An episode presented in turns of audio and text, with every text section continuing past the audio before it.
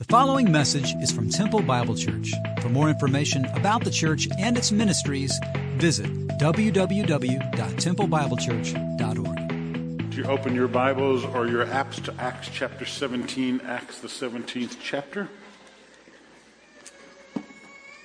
We continue our study of the book of Acts after taking a week off for Easter. This very well could have been an Easter message. We're going to talk about the resurrection a couple of places here. But we come together to continue our study. Acts will take us through the summer months, and then who knows where from there. Acts chapter 17, beginning in verse 16. 17:16. Now, while Paul was waiting for them at Athens, his spirit was being provoked or greatly distressed, it says in one translation, within him as he was beholding the city full of idols. So he was reasoning in the synagogue with the Jews and the God-fearing Gentiles, and in the marketplace every day with those who happened to be present. And also some of the Epicurean Stoic philosophers were conversing with him. They're actually disputing is a better translation. And some were saying, what would this idle babbler wish to say? Others say he seems to be a proclaimer of strange deities because he was preaching Jesus and the resurrection. And they took him and brought him to the Areopagus, saying, may we know what this new teaching is which you're proclaiming, for you are bringing some strange things to our ears. We want to know, therefore, what these things mean. Now, all the Athenians and strangers visiting there used to spend their time in nothing other than telling or hearing something new. So Paul stood up in the midst, and then he preached to them. Paul engages the Greeks on their home turf, understanding their culture, speaking truth to them about Jesus. Father, once again, we come into your presence, and this time, Father, we ask you to help us to see truth and respond to it. In the name of Christ, we pray. Amen. This is a classic passage, classic example of engaging the lost by understanding their culture.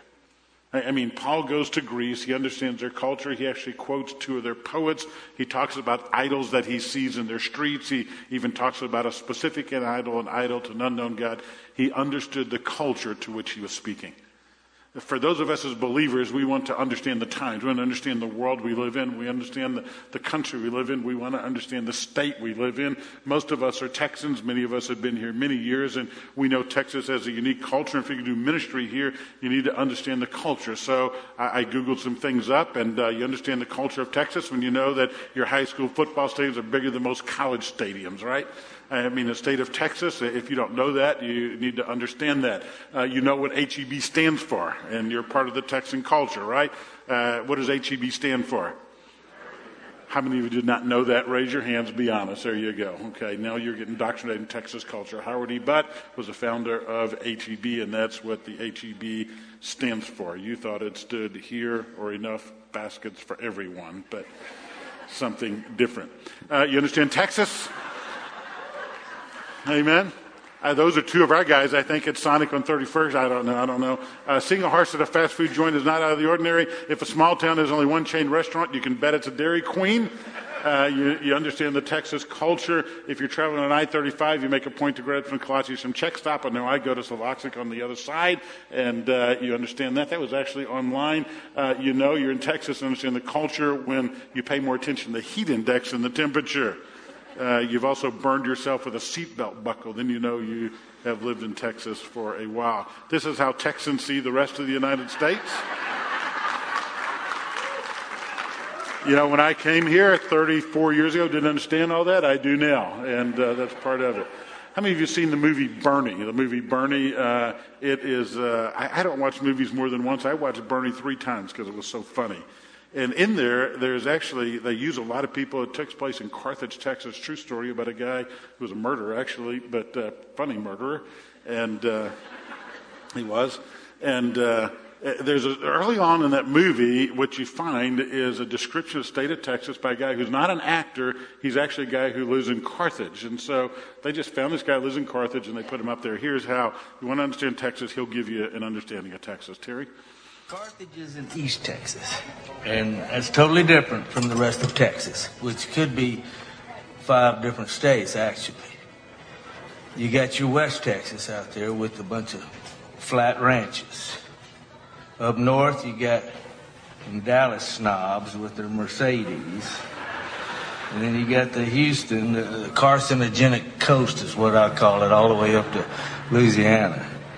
Then down south, San Antonio, that's where the Tex meets the Mex, like the food.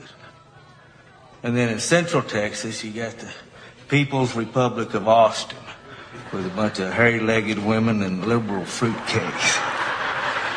Of course, I left out the Panhandle, and a lot of people do, but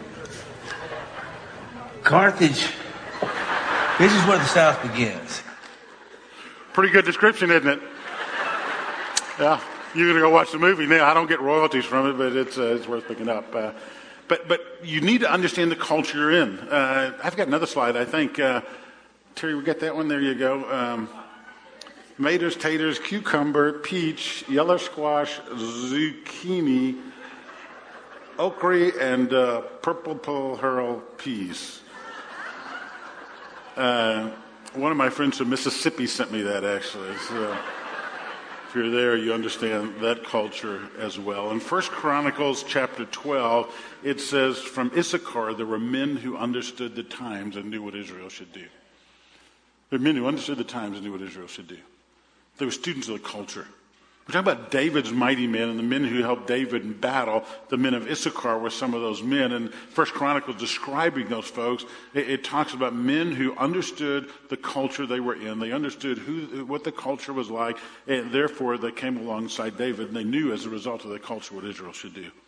I picked that verse out because I think that's what Paul did in Acts chapter 17, and I think as believers in Christ, that's what we should be doing right now. We should understand the times, understand the culture around us.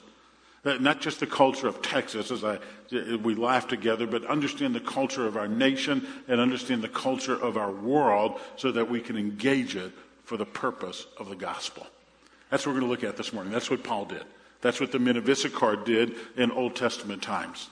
Paul was really a country bumpkin in the minds of those in Athens who came to town. His sermon on Mars Hill, the Areopagus, the Latin translation of Areopagus is Mars Hill. That's where we get that term from. We're going to see it's a classic example of how to engage those of a different culture. The place we're talking about is Athens. We left Paul in Berea in our last study. There's a map up in the PowerPoint in front of you. And we left him in Berea. He's on the second missionary journey. He's been to Philippi, Amphipolis, Apollonia, Thessalonica, then Berea. That's where they study the scriptures. And where we left Paul, he was running for his skin, actually, from Berea. They put him on a ship, and he set sail for Athens. He arrives in Athens. Athens was an interesting place. Athens was filled with idols. It was estimated in the time of Paul, this is actually from a museum in Athens currently. We were privileged to be there a number of years ago as we led a tour on Paul's journeys. And in the time of Christ, in the time of Paul, Athens' heyday was past. It had been about 200 years earlier. Now the Romans ruled the world, and Athens' heyday was past. But in the time of Christ, Athens had about 15,000 to 20,000 people populating the city. It was said that there were over 30,000 idols in public places alone in Athens. That include private places or temples. 30,000 in public places alone. And so one author I read said, quoting a historian from that time, said, you were more likely to see an idol than a man on the streets of Athens. There were more idols than there were people in Athens in the first century. And so it's a city filled with all these idols that people are worshiping. Even though its heyday was past, it was still considered by many as the intellectual center of the world at that time. It may be like Boston in our day and age, in our nation, where you have Harvard, MIT, Juilliard, and other schools of higher education. What you find is that Athens was revered and respected as a place of education, place of dialogue, a place of philosophy. Socrates, then Plato, then Aristotle all came from Athens. The center of Athens was the Acropolis. The Acropolis. Acropolis is a combination, compound Greek word, acro, talking about high point, polis, a city. The Acropolis is a high point of cities. Every city had a high point, but the Acropolis in Athens was the most famous. This is the Parthenon. It was the largest building on the Acropolis in Athens. It was a place of exchange of ideas, a place of commerce, a place of education. Many things happened in the Parthenon. So at the citadel, this high rocky outcropping, are several ancient buildings from it's there that we read about where Paul was. Specifically, it says he went to the Areopagus. This is a picture today of the Areopagus. We're able to climb those stairs when we visit. The Areopagus is actually a hilly outcropping, rocky outcropping. It's 514 feet above the city, and it's a hill of 514 feet, rather. And it was there that the Supreme Court of Athens met prior to Paul's time. By the time of the first century, it had lost its significance and influence. It was now a place where religious, philosophical, educational discussions took place. There was no decision-making on the Areopagus. It was merely a place where scholars came together, intelligent folks came together to talk about philosophy, religious, educational issues. It was no longer where the Supreme Court met. And so Athens' heyday has passed. All these ancient places were in usage in the past. Paul goes there, and he begins to talk about the Savior. But if you look at verse 16, it says, Paul was waiting for them at Athens, but something happened. He's walking the streets of Athens, and his spirit is being provoked within him because he saw these idols. He's seeing all these idols, all these false gods, all these people who are being deceived. And his spirit is provoked. It's an interesting word. Back in Acts chapter 15, when Paul was setting out on the second missionary journey, if you remember, he and Barnabas were going to go together, but Barnabas wanted to take John Mark, and it says there was a sharp disagreement between them. Same word. It's the concept of being provoked on the inside, of being distressed on the inside. And as Paul and Barnabas had this disagreement, this great distress between them, likewise, Paul is moved on the inside because he sees all these idols and recognizing that all these people are lost.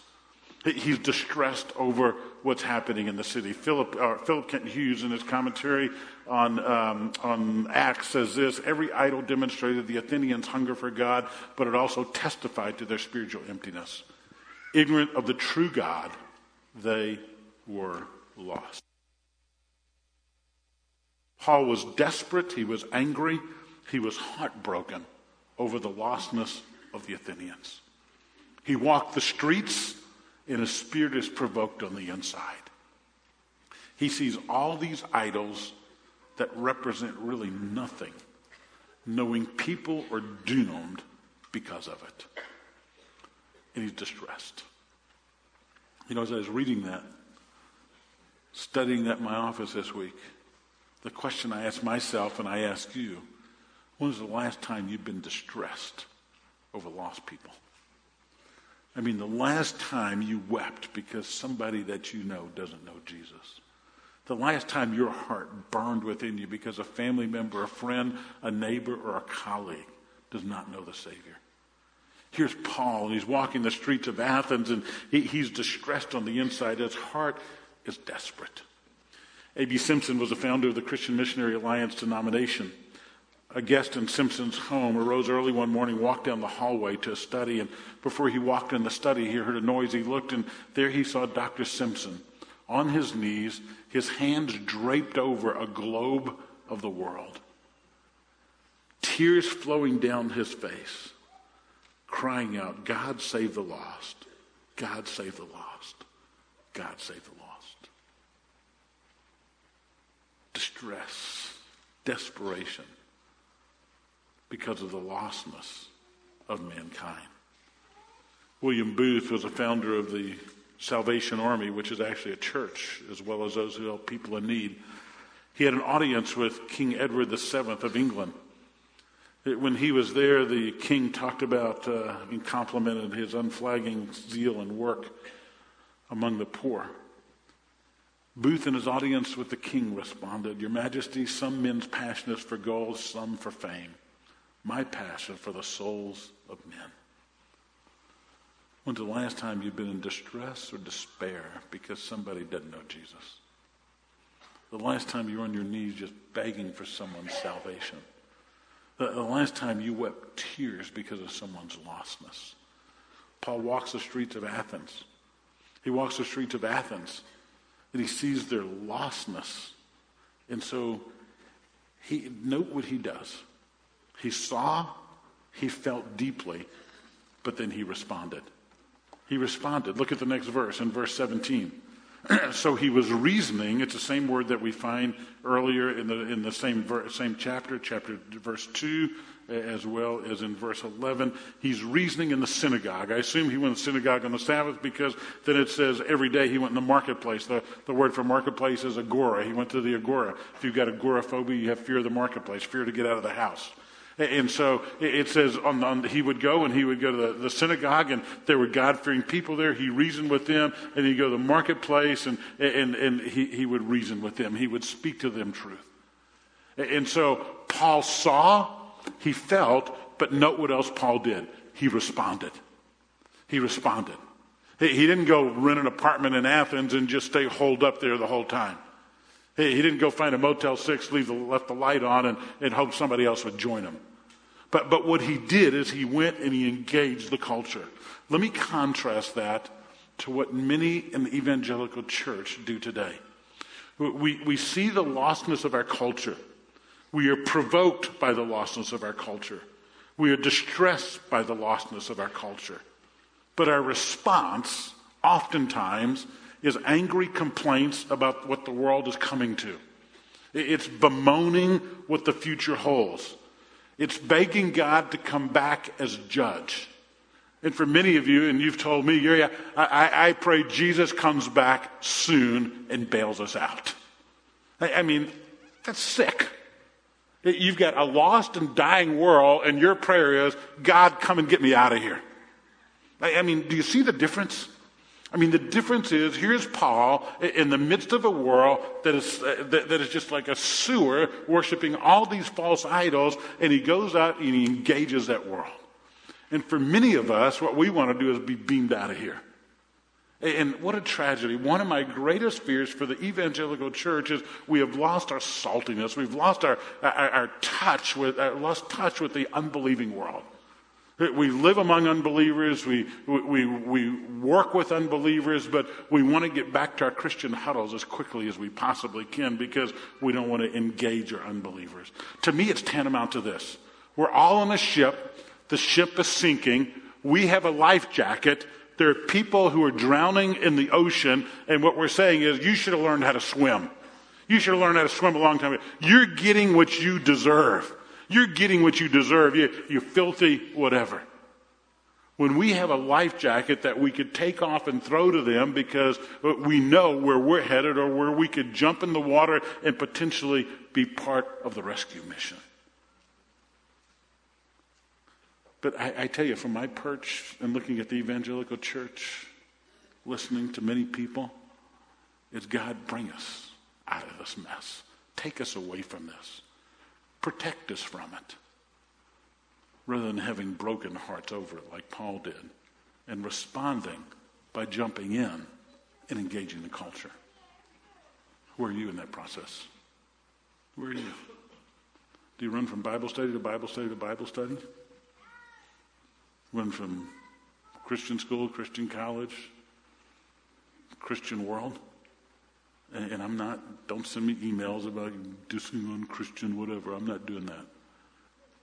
Or maybe I am. Because here's what I'm saying. I think most of us would rather be separated from the world that's lost and dying than engaged in the world. Jesus was a friend of the religious. I bet your New Testament says? What's it say? Friend of sinners. Lost people. When was the last time you had a lost person in your house? Intentionally. I mean, they may say a bad word in front of my kids. Hey, your kids are hearing worse stuff than that, even if they're homeschooled. That's your house. Don't catch that. Well, Gary, not my house. Really? Yeah, really. So I've dissed on everybody. Who have I missed? I mean, really, my fear is folks like us.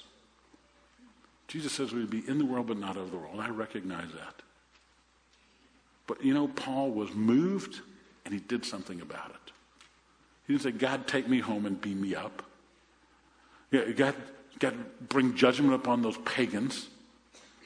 But God, would you allow me to speak to them? And that's what happened. Well, it goes on. Look at verse 16. And also some of the Epicureans and Stoic philosophers were conversing, actually disputing with him is a better translation. They're saying, what would this idle babbler have to say to us? He seems to be a proclaimer of strange deities. Notice plural there. He's talking about many gods because he was preaching Jesus and the resurrection. Deities, he's only proclaiming Jesus. Well, Jesus is masculine. The word resurrection is feminine, or masculine, the word resurrection is feminine. Maybe they're thinking he's talking about a god and a goddess. Jesus is the god and the resurrection is a goddess. They don't know anything about what resurrection is. We don't know what it is, but what we do know is that they look at him and they say, this guy is an idle babbler, which is an interesting word. It's the Greek word spermos logos. Spermos, we get the word seed from it. Sperm, seed, logos, word. He takes seeds. He takes words, and they're like seeds. It's used of a bird that goes from place to place picking up seeds. What they're saying is, here's a guy who has no original ideas of his own. He gathers ideas from this place, this place, this place. They're really throwing rocks at him. They're saying, hey, he doesn't have an original thought. All he does is get somebody else's ideas, and we don't understand a word he's saying. I love it that philosophers are saying they don't understand. Because philosopher, definition of a philosopher, somebody who says something they don't understand and make you feel like it's your fault. That's a philosopher. And so these philosophers, they understand the word he's saying. Now, there are two major groups of philosophers in Paul's day. These are the people we're talking about, the Epicureans and the Stoics. Epicureans and Stoics. The Epicureans were basically agnostics. And the agnostic, meaning not, gnostic meaning knowledge. There's no knowledge of God. You can't really, there's a God, but you can't really know him. The Stoics were pantheists. Pan means all, theist, God, everything and everybody's a god. That's why they had all these idols. Everything's a god. Trees a god, the river's a god, all these idols are gods, people can become gods, everything's a god. So you've got agnostic, the word I meaning not, gnostic, you can't know God, pan meaning all, theist meaning God, everything and everybody's a god. The Epicureans saw the purpose in life. This is the good American dream and philosophy. The purpose of life is to enjoy pleasure and avoid pain. And we say, well, yeah, I'm in favor of that one. That was the Epicurean way. The Stoics were fatalistic resignationists. Basically, they believed everything was predetermined by the gods, and they just lived life, and they were basically fatalists. That's why we use the word, he's a Stoic. He's a Stoic. That means he's serious. He's serious. He doesn't laugh. He's stoic in his behavior. And that's where the concept comes from. They were fatalistic. They were resigned that they had no control over anything. And so they were fatalistic on their outlook of life. The Epicureans believed in no afterlife. The Stoics were really not sure about any of that. And so these are the two groups of people that Paul's facing. These were the intelligentsia of the day, the PhDs, the people who debated things, the people that wanted to, that is spoken of in verse 21 when it says they would take time to talk about these things and discuss these things. These are the people that Paul is talking to. And so what we find here is that Paul steps up and he talks to these two groups of people. He is a babbler. He is a seed picker. He's a country bumpkin. Years ago, when our kids were little, we went to a mall in Austin. I can't remember what mall it was, and our kids were riding up and down the escalator. There were probably about 4 and 2, 5 and 3, something like that. You know how many escalators are in Temple, Texas? Think about that. Is there an escalator anywhere in Temple? I don't know of one. So we go to the mall. My kids are having a ball. Me and whoa, Dad, what is this? Look at this, stairs that move. And so they're going up and down the escalator. I'll never forget this when I could hear something. There was an older couple sitting behind us looking back. They're probably about 45 as I think about it now. But they said, country bumpkins come to town. Never forget that. And I thought, man, you're right. I live in a little town where we never have escalators and a bunch of country bumpkins. But I did grow up in New Orleans and lived in Dallas and Baton Rouge, and I could bend you in half. No, I didn't. But here's what happened. Look at what Paul did. In verse 19, it says, they took him and brought him to the Areopagus. He went and engaged them. He went. He didn't hole up and separate himself. He went and said, I'll go and talk to your folks. I'll go and be part of it. I'm not going to be a separationist. I'm not going to be an isolationist. I'll go and talk to them. I'll go and defend the faith. I'll be an apologist. You know what I find interesting in our day and age? A lot of people want to study apologetics. Defense of the faith, that's what it means. You know what most Christians use apologetics for? To secure their own faith. You don't find them out engaging the unbelieving world. You don't find folks studying apologetics so they can go engage pagans and unbelievers. You don't find them debating with philosophers out in the public forum anymore. What we do is we study apologetics to make us feel better about ourselves. Or we go teach other believers apologetics so we can feel good about teaching them what we know. If I understand apologetics, a defense of the faith, it's so we can go and defend the faith against those who are not believers. There's nothing wrong with studying apologetics. Don't send me those. No, you should study that. But if we're wise, we'll use it to engage the unbelieving world around us. Not run from them, but engage them. You know, what happened is, a number of years ago, and we've discussed this among our leadership many times, it used to be that if you're going to be a really godly person, you become a missionary or a pastor. And so what we didn't do, we didn't trumpet the successful Christian businessman or scientist or educator or physician or a lawyer or a school teacher or you name it, whatever it is. And so we surrendered the academy and we surrendered science and we surrendered politics and we surrendered law, and the unbelieving world took that over, and then we clucked our tongues at the world around us and the culture around us and said, look what it's come to. And a lot of it's because we vacated those spots as the church, and we're guilty.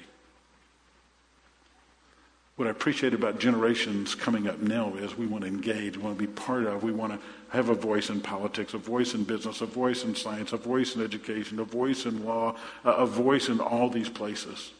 What happened is the church became irrelevant in many cities. In fact, the NFL has greater impact on Sundays in most cities than the church does. Just the cold, harsh reality. And we have surrendered. And then it saddens me when we become critics of believers who choose to get involved in combating and fighting it out and slugging it out like Paul did. Those of you in the realm of science, you may recognize the name Francis Collins. Some of you recognize the name Francis Collins. Francis Collins, the head of the Genome Project. Devoted and avowed atheist. In his scientific studies, he saw the order of creation and everything there. He became a devoted follower of Jesus through that. It's an amazing story. He's one of the most brilliant scientists in our day and age, and he battles it out in the academy. He battles it out in the sciences right now. I'm listening to the radio the other day, and this just ticks me off, to be honest with you. I mean, what happens among believers now is we become, because we don't engage the lost world, we become critical of one another. And so here's Francis Collins, devoted atheist, who becomes a strong believer, who's speaking up for Christ in the academy, in the world, and realm of science. And I'm listening to the radio, and these guys are taking him to task because he's an old earth, not a six-day creationist. And these guys on the radio are going off on him because he doesn't believe in a young earth or a literal six-day creation. Now, I still hold to young earth, six-day creationism, and so I listen to these guys and say, why would you do that? Here's a brother who's slugging away in the academy. He holds a little different interpretation than you do on creation. And you're going to diss him on the radio. Shame on you. Then there's a guy named Joel Hunter. Anybody recognize that name? Not many of you will. Joel Hunter pastors a church in Orlando, Florida. Our staff, we've traveled to different cities over the years, and we meet with the leadership in different churches, and we picked Joel Hunter's church to go to because it's a church that is doing a phenomenal ministry in Orlando. If you go to Northland's website, you'll find their doctrine is very similar to ours. But you know why Joel Hunter's criticized by many? In fact, some of you are going to cluck your tongues in a second. Let me tell you why. Because once a week he picks up the phone and he calls President Obama and he prays with him. And some of you say, really? I didn't know Obama would do that. And some of you think, why would a pastor do that? Why? Why would you not engage somebody who leads a nation and ask you to pray with them? And some of you think, well, it's not doing much good, I can tell you that. I wouldn't sit in the church with that guy, I can tell you that. Hey, go online, Google up criticisms of, and you fill in the blank. Rick Warren, Chuck Swindoll, John MacArthur, John Piper, Beth Moore. Whatever happened to grace? I mean, mean Christians bother me. I'm sounding pretty mean up here today, actually. I can't stand mean Christians. But I mean, really, what happened to grace? What happened to kindness? What happened to love? They shall know you're my disciples by your critiques of one another. Baloney. I mean, this really does get under my skin. I would say it makes my hair stand on end, but it's not going to happen. So Paul preaches. What does he preach about? Magnificent sermon. Some of you say, Gary, I wish you could preach like Paul. I've read this about 5 times and timed myself. He probably preached for 5 minutes. Some of you say, Gary, I wish you could preach like Paul. Some people preach for 5 minutes, seems like an hour. Some for an hour, it seems like 5 minutes. But look at what he does. He stands up in the Areopagus. The Areopagus, Latin, means Mars Hill. Stands up at Mars Hill and he says, men of Athens, I observe you're very religious. He pays them a compliment. He says, you're religious men and women. In fact, I saw an idol as I was walking through your streets. It said to an unknown God, you are so religious, you have an idol to cover your bases, an unknown God in case there's a God out there you don't know. You are religious people. And then he sticks the dagger in. What therefore you worship, the end of verse 23, in ignorance, I'm going to proclaim to you. You understand what you worship, I'm going to tell you truth, he says. And then he begins foundationally, he begins with creation. All the songs we sang this morning had to do with God and creation because of this passage. I read it earlier. The God who made the world and all things in it. God is the one who created everything. The Epicureans and the Stoics that we just looked at, some are saying there is no God. He's saying, I want you to know there is a God. He made everything. In fact, he is the Lord. That is, he's the king. He reigns over heaven and earth. You may think Rome is king. You may think Athens is king. I want you to know there's a God who's the king. There's a God who's greater than everybody. And then he says, he is the Lord of heaven and earth. He does not dwell in temples made with hands. They had all these idols that dwelled in temples that were made with hands. And he's saying, I want you to know this God is greater than your gods. This God trumps every God that you have. All those idols, those 30,000 idols on the streets and the temples and your houses, they are nothing compared to this God. And then he goes on and he says, he is the one who gives life and gives breath to all things. You may think he's unknowable. You may think that you have derived from whatever. I want you to know that there is a God who has given you the life that you have. And look at verse 26. He has made from one every nation of mankind. He is the creator of every man on the face of the earth. He's determined your appointed times, your boundaries. You think you're in charge. You're not. He is. And so Paul stands up and he preaches this 5-minute sermon and he just fillets them right to the heart. He says that you should seek God if perhaps you might grope for him and find him, though he is not far from every one of us. He's close by and you can know him. You remember the first group, the Epicureans, they were agnostics. God is not knowable. He's saying, no, you can know God.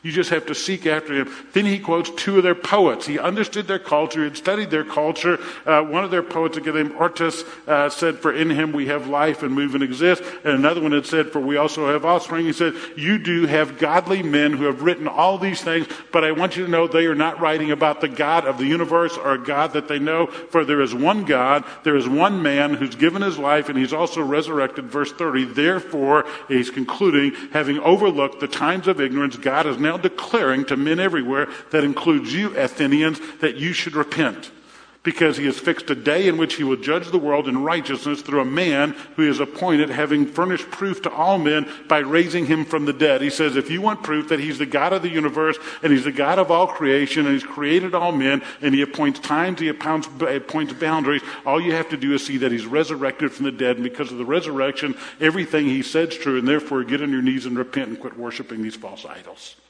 And that message has not changed 2,000 years later. It's the same message for us today. It's the same God, the same Jesus. There were 3 responses. 3 responses.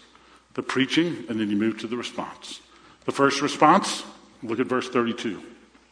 Now when they heard of the resurrection of the dead, some began to sneer. The others said, they were curious. Well, we shall hear you again concerning these things. So Paul went out of their way, verse 34, but some men joined him and believed, among whom were, and he lists a couple of names. The response, you have rejectors, you have curious seekers, and then you also have those who believe. Nothing's changed over 2,000 years. The gospel goes out. You share Christ with people. I share Christ with people. You have those who are engaging and they want more. This week I was with a friend. We had dinner together. He invited a mutual friend. We sat for a couple hours at a restaurant and we shared Christ. We found out guys from Chicago. We talked about the Bears, the White Sox. We talked about the Cubs. And then the question is, tell me about your relationship with Jesus. We just went through Easter. Do you have one? It's that simple, guys. It's that simple. Just turn the conversation and say, tell me about your spiritual journey. When's the last time you asked anybody that? You think they're going to look at your marriage and look at your life and look at your... and say, hey, tell me why you live that way. It happens occasionally, but it's rare. We have to make the transition and say, let me tell you about my Savior. Let me tell you about Jesus. Let me tell you why I love my wife the way I do. Let me tell you why I spend my money the way I do. Let me tell you about why I'm kind to other people. Because of my Savior. What about you? Do you know him? Do you know him? Because Paul was quick to say, if not, there's a place of eternal judgment for those who don't. Do you know him? The response was threefold. Some believe, some are curious, some reject. Well, three quick things in close. In fact, it's time for me to go, Neil. Some of us reject culture. Some of us receive culture. Some of us redeem culture. What do I mean by that? Well, just as they're varied responses to the gospel, I believe they're varied responses to the culture. Paul understood the culture, and so he spoke into the culture.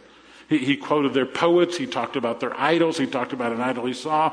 Paul understood the Greek culture, although he was there just for days. That's why I did the little spoof with Texas culture. We have to understand where we are at the beginning of the message. And so some of us, we reject culture. I mean, for some of you, you ask the question, how should we as Christians live in a world that celebrates sin, overlooks injustice, and tolerates immorality? And some of you say, well, I'll separate from that world. I'll be separate. That's what the Pharisees did.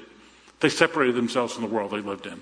They didn't want to be a part of it. They didn't want to get dirty. They didn't want to be around unbelievers. They didn't want to be around sinners. They didn't want to be around tax gatherers. And so that's what they did. They ended up rejecting the world in which they lived. They separated from the culture. That's what many believers do today. Just be separate from it. I'll find fellow believers. I'll walk with them, beside them. I won't be around anybody else. I'll move from circle to circle with only believers, and I'll be very happy. Well, the world goes to hell. There are those who receive culture. We look just like the culture we live in. We're no different than the culture. We're immersed in the culture. We sleep with people who we're not married to. We take drugs we shouldn't take. We look at things we shouldn't look at. We wag our tongue and gossip. We cuss. We do all these things the unbelieving world does. We become part of the culture. We're no different. No different. For those of you that choose to do that, don't talk about Jesus. Don't be sleeping around with some other gal and talk about Jesus. Don't do it. Just a hypocrite. Don't be doing that. You taint the name and reputation of Jesus. Just be quiet. Come here, pray that you'll get convicted, and your life will go right. If you're the whiner out there always complaining about the world, don't be mean. Look at the world's coming to. Look how bad it is. I hope I get taken out. Let me tell you about Jesus. Just be quiet. Just be quiet. Some of you are redeeming culture. You're engaging the world where God's placed you.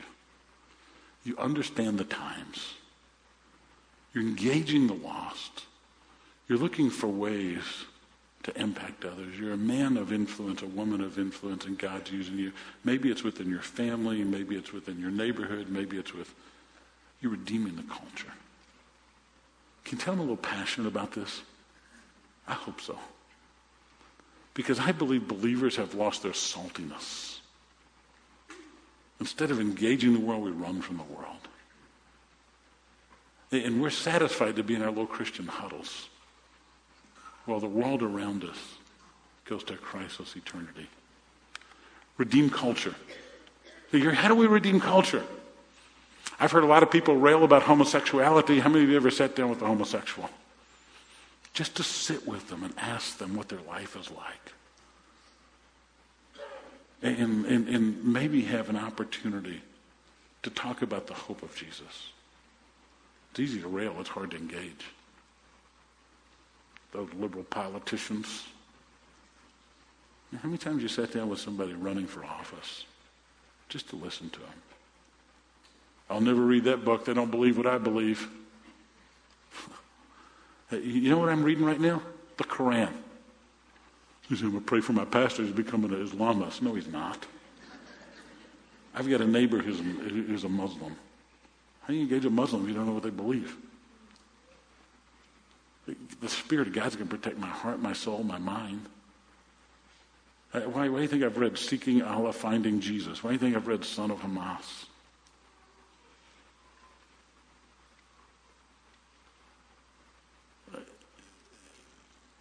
We've got to engage the world we're in. God's placed us here. Quit begging to be pulled out and immerse yourself in the gospel in the world he's put you in. He's going to come back. He'll take you to glory. You'll enjoy it then. Till then, don't be enraged with those around you, but be engaged with those around you. There was a man who had built a beautiful cabin in the Rockies. There was a pristine lake outside his window with the Rockies in the background. He could look in the lake and see the reflection of the mountains, and every morning he would get up and enjoy his view. Then one morning he noticed that there were bird droppings on the ledge of the bricks just outside his window. So he got up that morning and he spent a couple hours cleaning the ledge of the bricks. And then his kids came to visit. His grandkids came to visit. And when they left, he noticed there were smudges all over the window. And so he went and bought buckets and a ladder and a bunch of rags and began cleaning the window. And the next day, there were bird droppings, and somebody else came to visit who touched his window with their nose. And before long, the man was spending 3 or 4 hours a day cleaning his window. He had the best-looking window in all of Colorado. But he quit looking at the mountains. He never saw the lake. His window looked great, but he forgot the majesty that surrounded him. Do you still see the majesty? Because if you do, you'll engage the world as Paul did, saying, look at the Creator who's given you everything. Men of Athens, repent and enjoy him. Well, I am 10 minutes over. So, go engage a lost world. Amen?